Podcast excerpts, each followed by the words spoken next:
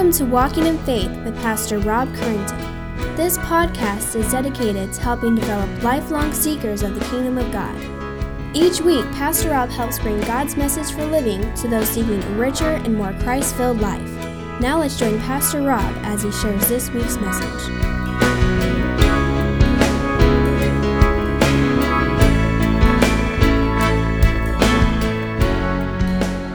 Take your Bibles, if you would, and turn to 2 Peter as we start on this message 2 in our study of this great letter to the elect exiles of Asia Minor from Peter near the end of his life, living confidently in a world of uncertainty, One song from the 80s asked this penetrating question, "What have you done for me lately?" In this song, a young lady is lamenting that though her boyfriend was at first attentive, romantic, and caring when they first started dating, he is now the exact opposite. He's forgetting that they've made plans. He's neglecting their relationship. And the song hits all the right notes for many people who are tired, frustrated, and angry with the current state of their relationship. We always want more. No one likes to feel neglected or wasting time with someone who's taking advantage of them. And this song captures the mindset of those who are starting to look elsewhere for happiness and fulfillment. They are finally realizing the false promises of their suitors, or maybe it's even used by those who are seeking to draw someone away from a current relationship. Another one, what's in your wallet? You know that phrase. It's a popular tagline from an advertising campaign for Capital One. And it promotes credit cards. The commercials tout the benefits of using their credit cards because the more you use them, the more benefits you accrue. It attempts to entice you to compare their services and benefits with what you currently have. Their whole plan is to make you desire their cards more than what you have currently. It's ingenious as it banks on the common human desire to get more for your buck or to get in on the action. If others are getting and enjoying more benefits than you, then you are not happy. Now, both of these scenarios are based on the concept that the grass is greener on the other side of the fence. They are calling for you to consider your current situation, observe other options, and then desire what others have. They want to cause doubt in your current situation and be uncertain about the services you are receiving from the present company or suitors. In many ways, this is what Peter has been warning his readers about to be wary of. Those false teachers who by their teaching and their conduct will try to entice Christians to abandon the teachings and the moral examples of Jesus. Now, last week in our overview of 2 Peter, we discovered that Peter writes to encourage the elect exiles of Asia Minor to remember what they had been taught in order to recognize the false teachers that are infiltrating their churches. Now, Peter stresses three things that you might recall. Number one, the importance of the inspiration of Scripture, and in several weeks, we'll look at that. And then we're going to get to the doctrine of the personal return of Christ. That's very important. And then Peter stresses the command to holy living in light of eternity. Now, as we read last week, Peter spent more time in this letter of 2 Peter listing the sinful practices and behaviors of the false teachers than their actual teachings. Probably the opposite of what you and I do. We would list the doctrines that are false, and we would list the teachings in which they are wrong. But in this case, he's spending more time listing their behaviors and actions to prove that they are disqualified to not only be considered Christian teachers, but actually Christians at all. Surely, Peter is recalling that Jesus taught them to beware of false prophets who come to you in sheep's clothing, but inwardly are ravenous wolves. Jesus went on to say that you will recognize these false teachers, these wolves, by their what? By their fruits? Let's say that. By their fruits. Okay, I just want to make sure you're waking with me here on this. We go on. Pastor Mark Dever summarizes Peter's warning and instructions to the believer, and this is very important. This is what we need to get as we go through 2 Peter, is that Peter's instructions to Christians is that living as a Christian helps me to know that I am a Christian. It also helps us to recognize false confessions. Consider this.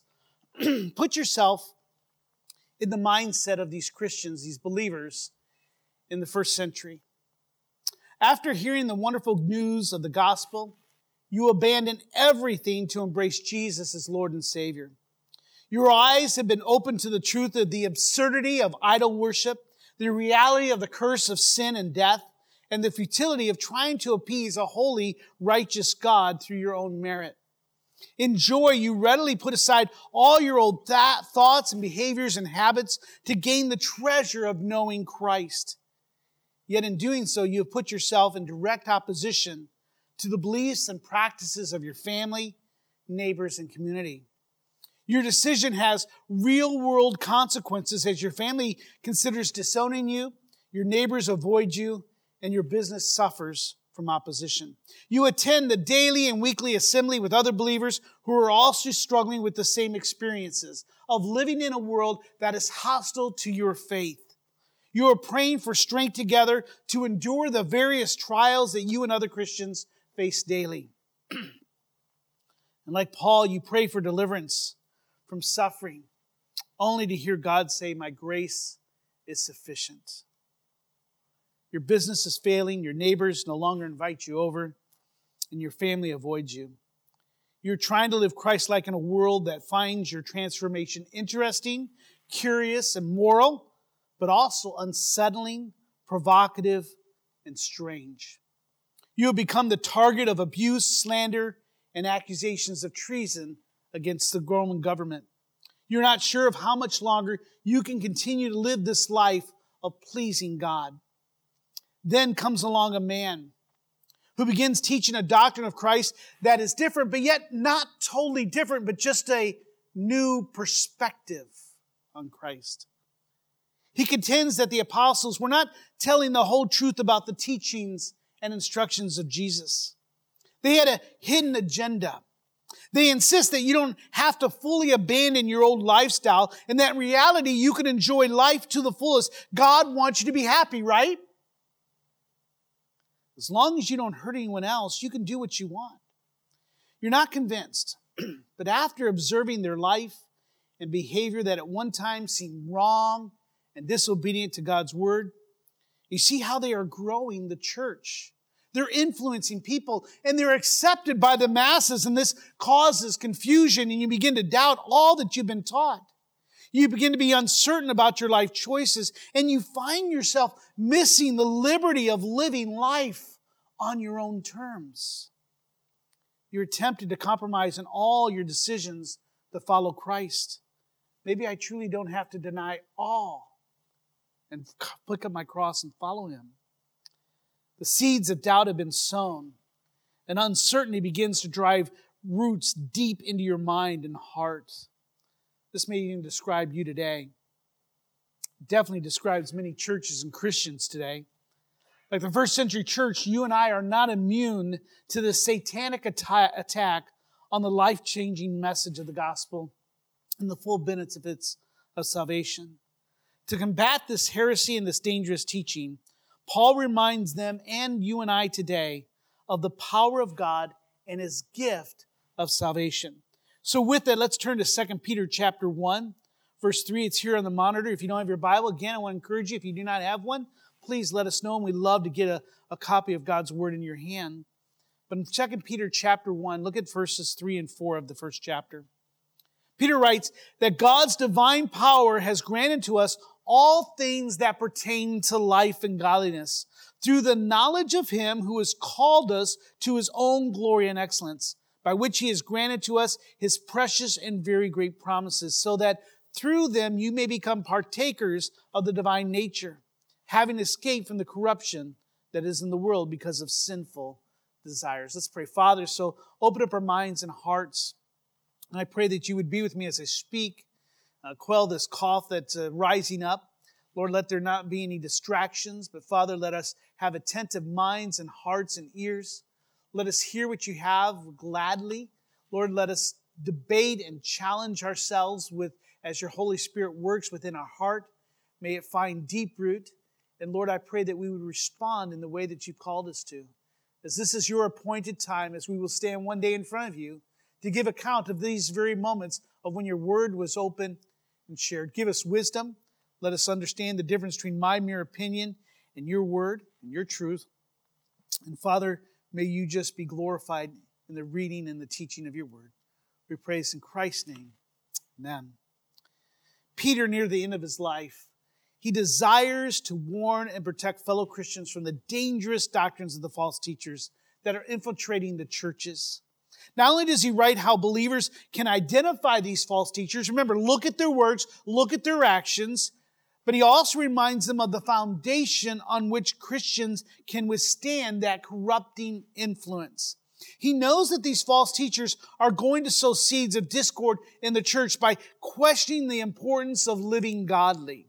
The Apostle Paul noted the importance of this endeavor when he wrote to Titus, one of my favorite verses, Titus 2, 11 through 13, where he says, "For the grace of God has appeared, bringing salvation for all people, training us to renounce ungodliness and worldly passions, and to live self-controlled, upright, and godly lives in this present age." That's the call you and I have today. Waiting as we wait for our blessed hope, the appearing and the glory of our great God and Savior, Jesus Christ. Until that day Christ comes, we are to live soberly, righteously, godly in this present world. Why? Because He gave Himself to redeem us from all lawlessness and to purify for Himself a people for His own possession who are zealous for good works. For this is what God has called us to. Dr. Steve Lawson writes that your godliness, and get this, he says, your godliness is more important than your giftedness. That's interesting because we always think, well, what's my giftedness? What's my talents? What's my abilities? What is it that I can bring to the church? But Dr. Steve Lawson saying through Scripture actually says that what the church needs most is your godliness. Do you know what your spouse, your husband and wife needs more than anything else? They need your godliness. And parents, what your children need is your godliness. What your neighbors, your employer, what we need is more of your godliness rather than just your giftedness. Not that that's not important, but in the scheme of it, God has called us to godliness. He says your godliness is more important than your giftedness and your maturity, get this, and your maturity more than even your ministry. What a wonderful phrase. He captures in that one sentence the essence of what it means to be a disciple of Christ. Peter had opened his greeting by stating that his prayer was for them to experience the grace and peace that comes through the knowledge of God the Father and Jesus our Lord. Now, knowledge of God and Jesus compels you and I to live lives of godliness. And I think that's why we don't see churches and pews filled with people living a life of godliness, because we don't have a true knowledge of who God is and who Jesus is. Yet these false teachers are causing the believers to question the command to be holy as God is holy. Meaning that you and I are to be set apart from the world, that we are to live differently from the world. We too have succumbed to satanic attack to live as the world. That nowadays there's not much danger or difference of what you and I watch, or how we speak and how we live our lives. We use our money and spend our money and our time and energy very similar to what the world is. Their standards and their desires and dreams and aspirations really are ours, which is opposite of what he tells us in Titus 2, 11 through 13. I don't know about you, but sometimes, many times, I do not feel saved. I struggle with the constant battling of fighting sin. I don't necessarily doubt my salvation, but many times I doubt my commitment to Christ, and it causes me to waver. There are times, even as a pastor, is just consider giving up. Maybe not giving up the ministry, but just, Lord, would you just come? I just don't think I can take this any longer. This is too difficult. Living a life that is pleasing to God is exhausting. It can be difficult. And when that comes, I realize that I'm living the gospel life wrong, incorrectly.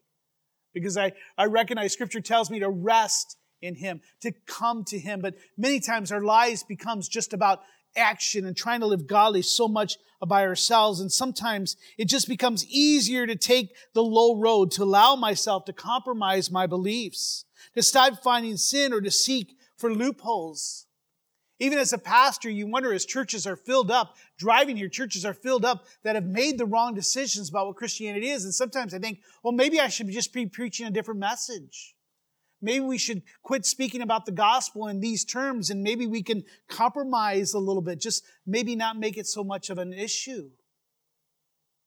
But obviously we understand that we cannot do that. But it is a temptation. It's a consideration, as fleeting as it is. I think you understand what I'm talking about. I'm not talking about denying Christ or leaving him with the faith, but just allowing myself to question, even for just a moment, does Scripture really mean that I cannot fill in the blank? Does Scripture really mean that I should fill in the blank? Some of you make that decision every week when you decide whether or not to come on Sunday. Maybe the Bible doesn't really mean do not neglect the meeting of yourselves. Maybe it doesn't mean that I love or respect my wife and husband, as it says. Or maybe it's okay just to entertain myself this way. I believe that's what these first century believers are struggling with. Someone is coming and they're giving them an out. A new way of living that is more carefree and fun. Spirituality without religion. God without godliness. Happiness outside the commands of God. We are looking for that, whether we say it or not. And I tell you, you can find people who will give you that and much more. And try to give you the stamp that says, oh yeah, you're still going to heaven. No more doubting if you're good enough or measure up. Just enjoy yourself. That's what God really wants anyway. However, Peter insists that the believers can live confidently in a world of uncertainty by holding on to that salvation that was given to them as a gift from God. In other words, we begin to doubt that. We begin to consider different ways in which the Scripture says because we've lost hold of the beauty of what salvation really has given to us. And many times, like I said earlier, we think that we got to continue to work to please God. I got to do this and I got to do that. We may not have believed in works salvation, but we believe in working really hard after our salvation to keep it. I come from a background growing up that was very similar to that. They may deny it, but that's in essence what comes out of it. That confidence comes in understanding, knowing, and embracing and living out our salvation. In this next passage of chapter 1, verses 3 through 11, we're going to see three ways that God serves as the foundation for a life of godliness. How we know that this is confident that how God has called us to live and that we are able to live this way and that we'll be able to combat those false teachers. We're going to consider the first one today. So with that, it's not on the board if you're taking notes. The first way that you and I can see that God's grace serves as a foundation for a life of godliness is that God has made divine provision for our salvation. God has made divine provision for our salvation. Let's look at verse 3 once again. It's here in your Bible, not on the screen. He says, His divine power has granted to us all things. You may want to underline that, circle that. All things that pertain to life and godliness. The first point Peter makes is the divine provision for our salvation. You and I do not add anything to the equation. God himself has acted in his infinite power to accomplish something. Something only he could accomplish and what human ability could not accomplish on its own. Now, I don't believe I need to spend a lot of time convincing you of that point. We have over the years thoroughly shown through Scripture how our need for a Savior and our inability to save ourselves. You should know that by now. But we're reminded that it is by grace that you and I have been saved through faith. And this is not our own doing. It is a gift of God, not a result of works. What you and I do need to be reminded is we need to remind ourselves of this morning, that is that this gift of salvation effectively accomplishes something positive in our life. Let me say that again because that was a mouthful. You and I need to be reminded that salvation actually was effective in accomplishing something in our life today, right now. We know intellectually, we know in our mind that salvation saves us from the penalty of sin. the power of sin, and one day He will save us from the presence of sin. Yet many times we just focus on the forgiveness of sin and eternal life, forgetting the middle part of the power of sin. Christ came to destroy the works of Satan. Too many times we think of salvation as just some eternal benefit. We look at, well, I've been saved from sin, and then one day I have eternity. Yet Dr. Thomas Schreiner writes that eternal life is not merely the experience of bliss, but it also involves a transformation so that believers are morally perfected and made like God. We need to recognize that salvation is more than just a one-time event and then a future event, but it's something that's happening even today at this moment. It's a long process until we go be with the Lord and He comes for us. Now, there's nothing missing in our salvation. At the time of our conversion, God has given all things that we need to live lives of holiness and godliness. Now, that does not mean that once we say a prayer, we become perfect Christians or that we will not struggle with sin. No. It means that within us, God has already pre-installed, if you would, in a way, everything that you and I need to become like Christ. And here's why I say that. Because too many times, believers are looking or anticipating a second experience to make them more holy.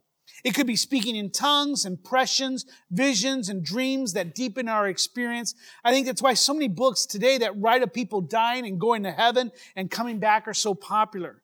We want something more. We want to believe that there's some other type of experience missing. And so we're always looking for something to make us more godly and holy.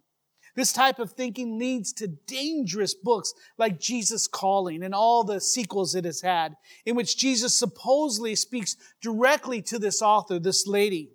Unfortunately, we are looking for some type of special spiritual recipe to add to our salvation. But let me share with you, God has divinely provided all that you and I need to live a life in which we grow in maturity like Christ. There is nothing else to add to the recipe. Brothers and sisters in Christ, do not fall into this trap of looking for special emotional movements and moments to lift you up higher. God has given us everything we needed. When He called us and saved us and adopted it as His own, He did not leave anything out. Christ's divine power is the source of our godliness. Do not allow uncertainty to lead you to doubt the power of salvation to be transformed. And I say this because for many of us, we're saying that there's no way, I don't feel like I'm any different from the day I accepted Jesus until now. So maybe it's time for me just to quit and just go ahead and just compromise in some ways of life, just to make life easier for us. But Paul wrote that if anyone is in Christ, he is a new creation. He says the old has passed away, the new has come. One theologian says the genuine Christian is eternally secured in his salvation, and they will persevere and grow because he has received everything necessary to sustain eternal life through Christ's power. So we do not have to be open to this movement or these teachings that tell us, you know what, you can just take it easy. There's another... It's not a heresy, but it's another phrase that growing up that just turned out bad. Just let go and let God. You know, I think it was the prequel to Jesus Take the Wheel type thing. You know, just let go and let God. Just say the prayer and then just let go and God will grow you. Well, obviously we know through Scripture that that's wrong. God has called us to obey. He's called us to pursue holiness. So we're to do that. And that's difficult. The decision to do that, the attempt to do that will cost you. I know that there are some of you here today that your desire to please God by living a godly life, to obey His commands, has cost you something. For some, it might be, oh, I've lost hours at work because I won't work on Sunday or I won't work during small groups. Some of you, it's cost you in your family because they don't understand and truly accept it. And I tell you, anything that's worth this needs sacrifice. Peter goes on to state that this power, this divine power, this provision of God comes through the knowledge of Him. Again, what is that knowledge? It's not a intellectual knowledge, but it's an experience. It's conversion. It's when we come to know Christ. The gospel, Dr. Martin Lloyd-Jones writes, that the gospel gives me knowledge with respect to my state and my condition by nature. It's understanding what the gospel is, who God is, who man is, the problem, how Christ solves that problem, and then how faith is the key that opens up salvation. The knowledge that Peter is writing of is not intellectually knowing all the Scripture and being able to give it back verbatim, but it's an encounter with Jesus at conversion. You might recall the conversion story of Saul, who then became Paul. He was religious above everyone. He was a great lawyer who knew the law. And his zealousness and his desire to please God, he sought to wipe out those Christians, those people who were claiming that Jesus was the Messiah. He believed he was doing God's work. And he became a religious terrorist, so to speak, in which he was going into the homes, knocking down the doors, pulling them by force, and causing them to either recant or be in prison, or in some cases, give their lives. But yet we know the story on the road to Damascus. He had a great conversion story. A light came, one that only he could, the light and then the voice that only he could hear, blinded him. And he had a real life encounter, a life-changing moment. In that moment, not only did he hear the words of Saul, Saul, why persecutest thou me? But he was given everything that he needed at that time to become whom he would be, the Apostle Paul, whose life really changed dramatically, but yet not his personality. All his giftedness was the same. He became the great lawyer of Christianity. He became the great religious zealous who wanted to please God. He just put it to a new endeavor. Like Paul, you and I had a conversion story, maybe not as dramatic. I think that's something that you and I wish we had at many times. I've heard people who would get up and give their testimony, and they would bemoan the fact that they did not cry and break down. I don't know how many of you had those type of experiences. Some have. And so it's very difficult sometimes. That's why we struggle many times with doubt and uncertainty about our salvation. But like Paul, the gospel wakens us up to the reality of our situation. In Romans 8, Paul writes, "For those who live according to the flesh set their minds on the thing of the flesh. And to set the mind on the flesh is death. But to set the mind on the Spirit is life and peace. For the mind that is set on the flesh," the Bible says, "is hostile to God." That is how you and I are born. That is our default setting. For it does not submit to God's law. Indeed, it cannot. Those who are in the flesh cannot please God. Without this great awakening, this conversion, this interaction with Jesus, you and I are actually in ignorance and bliss. To put it in today's popular terms, the power of the gospel to convert us is like taking the red pill from the Matrix. The red pill in the movie represents the choice of knowledge, of freedom, of adversity, and the brutal truth of reality. Before God called us, we were like the world, who Paul writes, in their case, the God of this world has blinded the minds of the unbelievers to keep them from seeing the light of the gospel of the glory of Christ, who is the image of God. The red pill of the gospel awakens us to the reality of who God is and who you and I are and what Jesus has done without that knowledge. But yet God in His divine providence has given us that knowledge. It changes our perspectives. It gives us a new heart. In Peter's first letter, he reminded them that it was God who called us, and that once we were not a people, but now we are God's people. Once we had not received mercy, but now you have received mercy by calling us out of darkness into His marvelous light. Now, if you were a Baptist, you would say amen at this point, because you have to.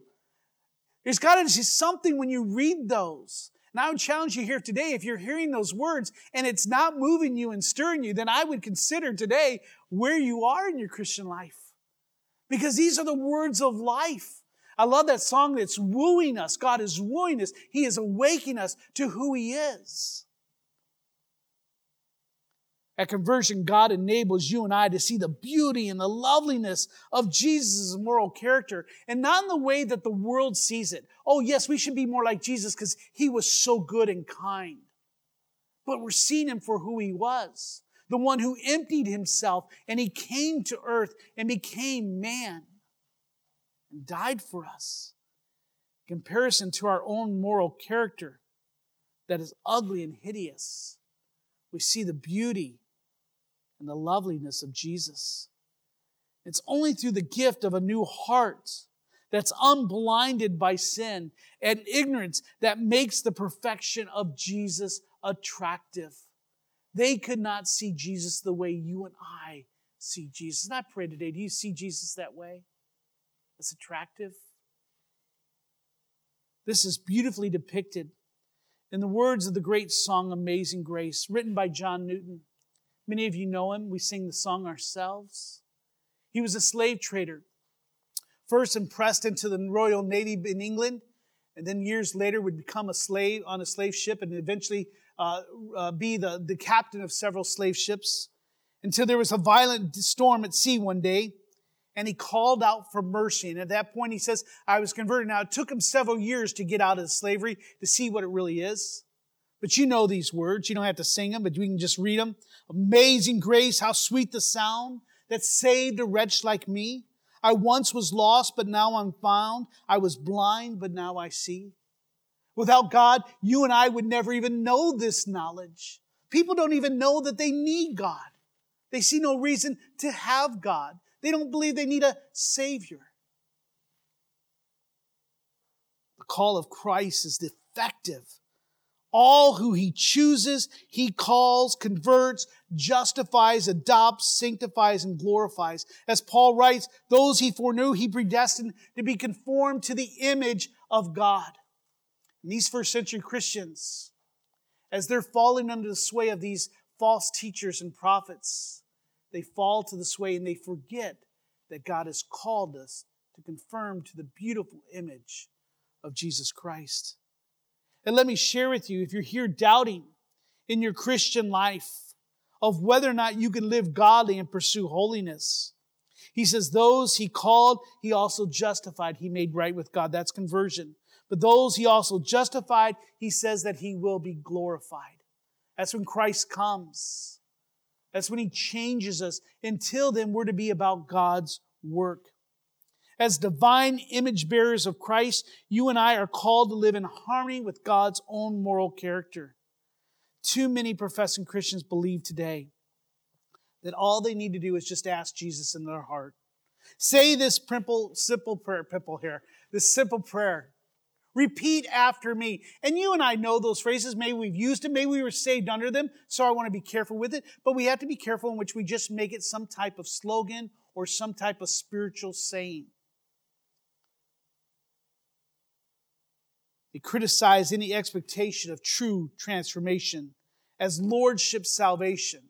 God hasn't called us to be the Lord of our life just to save us, demanding that all we need to do is just believe who Jesus is, that God does not really call us to obedience. Repentance was something for the Old Testament. It's something maybe for the millennium, but it's not for you and I.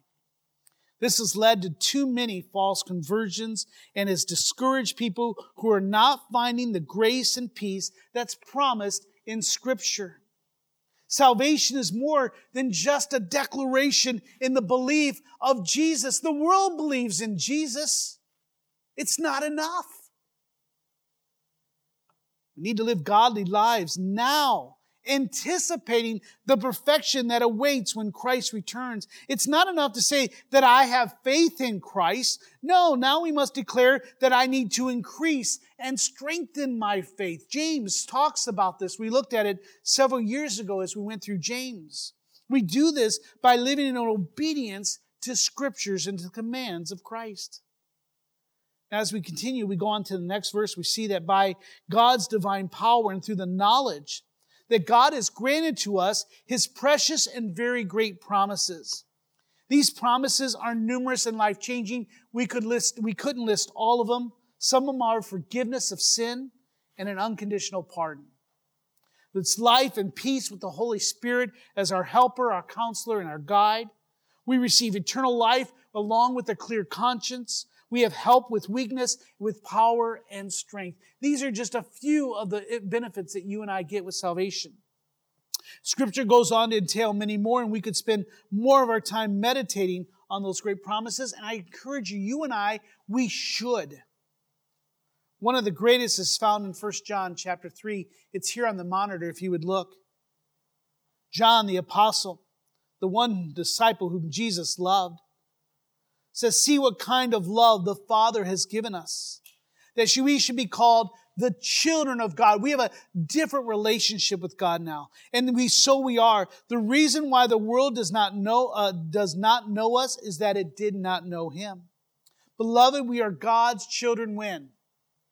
Now. And what we will be has not yet appeared, but we know that when He appears, we shall be like Him, because we shall see Him as He is. Again, you're saying, well, that's in the future, but look what he says. And everyone who thus hopes in Him, in that future bliss, purifies himself as He is pure. It's the wonderful gift. He gives us, like you would say, the drawing that says, this is what it looks like. Now start working on it. Now, if you take me, we talked about this before, never give me something that I have to assemble. It will take forever. And it may not look exactly like the picture. And I always have things that are left over. We keep them over in we have a whole storage room that's just stuff that I have left over. But you look and you say, well, I can never make it like that. Well, never fear. Just be about the wrenches and the screwdrivers, doing what Christ is, following what Christ has. In the end, He will make it all look right. He will find the places that we did not insert correctly. Those places where it's just a little bit uneven. But you and I are be about the work of pursuing holiness, pursuing godliness. It is these precious and great promises that we become not only partakers of that divine nature, going back to 2 Peter chapter 1, verse 3, but also serves as our motivation to live pure and holy lives. As he writes in verse 4, that you and I must remember that we have escaped from the corruption that is in this world because of sinful desires. Now, by writing that you and I have escaped the corruption, Peter does not mean that you and I now can become gods. This is not a Mormon teaching or a sinless perfection, some type of Wesleyan Methodist thing in which you and I can now be perfect. No, the Christian life is a lifetime struggle and battle with sin. What Peter means here is that you and I have escaped the decay that is a direct result of sin. Turn to Romans chapter 8. Would you please with me? You guys know where that is. Romans chapter 8. Here in this passage, Paul writes of the decay that all of us face because of sin and how that will be resolved when Christ returns. So in Romans chapter 8, look at verse 21. Creation itself will be set free from its bondage to corruption and obtain the freedom of the glory of the children of God. Verse 22, for we know that the whole creation has been groaning together in the pains of childbirth until now. And not only creation, but we ourselves, speaking of believers, we've been suffering through the corruption, through the decay caused by sin. We have the first fruits of the Spirit. We groan inwardly as we eagerly await for adoption as a son, the redemption of our bodies. You and I must remember in our fight for the truth against those that would call us to a different type of liberty in which it's sinful. Sin has enslaved all of creation, man, animal, and even the very elements of nature to its corruption. The penalty of that sin is death, and through sin, the penalty of that sin is death. The good news of salvation is that Christ comes to free us from the corruption of sin and that curse of death. The writer of Hebrews declares, the writer of Hebrews declares in Hebrews chapter 2:14 here on the monitor, He says, since therefore the children share in the flesh and blood, he himself likewise partook of the same things, that through death he might destroy the one who has the power of death, that is the devil, and to deliver all those who through fear of death were subject to lifelong slavery.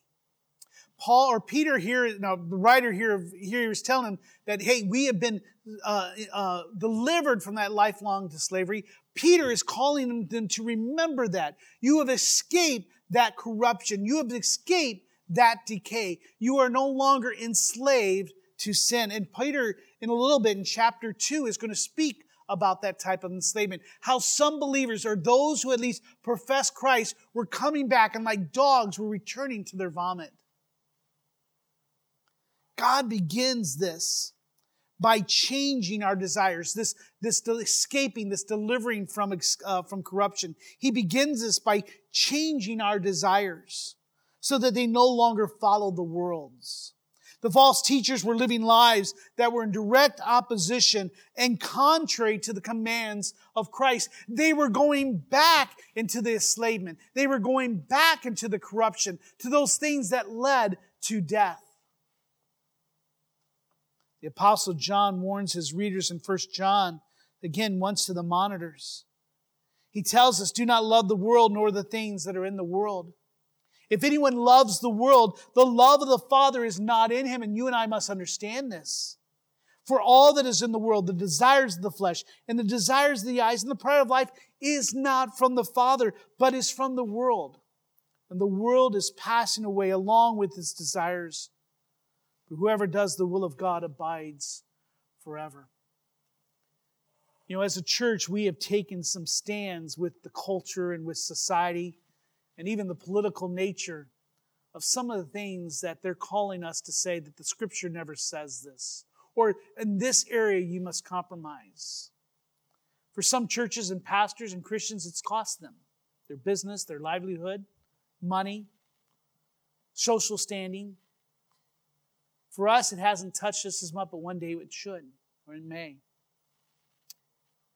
But that does not call us to neglect these weighty things of salvation. For salvation is not just a forgiveness of sin and a pardon and then an eternal home, but it's a call to follow after Christ. We cannot, it's not an option to say, well, I'll just give in. For what Peter will tell us and what Paul tells us, the Scripture will come. But that is not salvation at all. You and I must remember, as he is reminding them, that our desires have been transformed and that Christ is the power, or Christ's power is the source of the believer's sufficiency and preservation. God has given all that you and I need to pursue holiness and godliness. We're not to look outside. We're not to succumb to that call to not pursue it. But Peter desires for believers to live confidently in a world of uncertainty, to have confidence in the knowledge of God that multiplies the grace and peace, to combat the doubt that Satan tries to implant in our minds and hearts. Let's commit today to entrust ourselves to God the Father, who has graciously provided all that you and I need to now to live lives of godliness. For that's the salvation that he has given to you and I. That's the glory and the challenge that he has awakened in our hearts. Let's be resolute this morning to do so. With every head bowed and every eye closed, as the worship team comes up, I want you to just take a moment to pause of what we talked about, to consider his words. For God wants you to understand that Satan seeks to paralyze you with doubt and uncertainty about God's word, about his goodness and his love for us. God wants you to believe that he has given you everything that you need to live a godly life, and that he works within his children to protect and preserve them for eternity. God wants us to desire to please him by embracing his precious and very great promises and to follow him. God wants us to see through the false promises of the world and to reject the passions of this world and of any false gospel. God has called us today to follow Him. Would you pray and yes, God, and respond to the Holy Spirit's call this morning?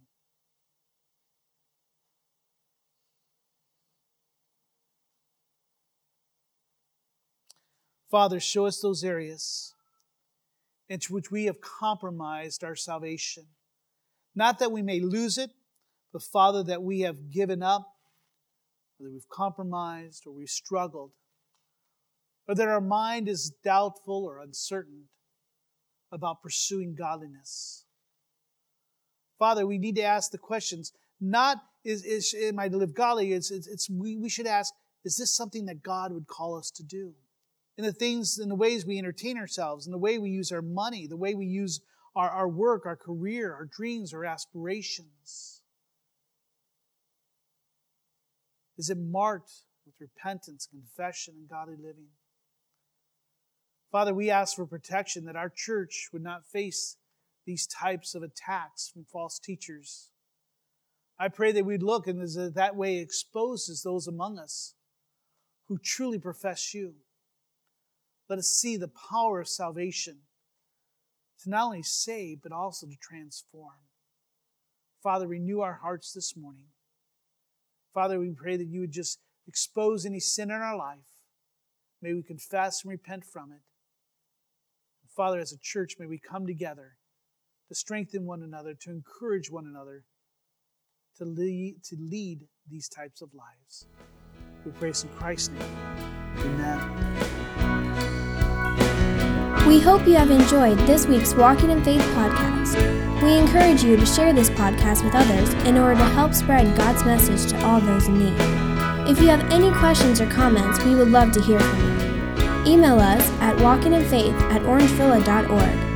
You can help us spread this podcast by writing a review at iTunes. And don't forget to visit us online at orangefilla.org. There you will find more information about our ministry, as well as share your thoughts, submit prayer requests, and find out how you can help others to grow in God's love. Until next week, may God bless you in everything you do.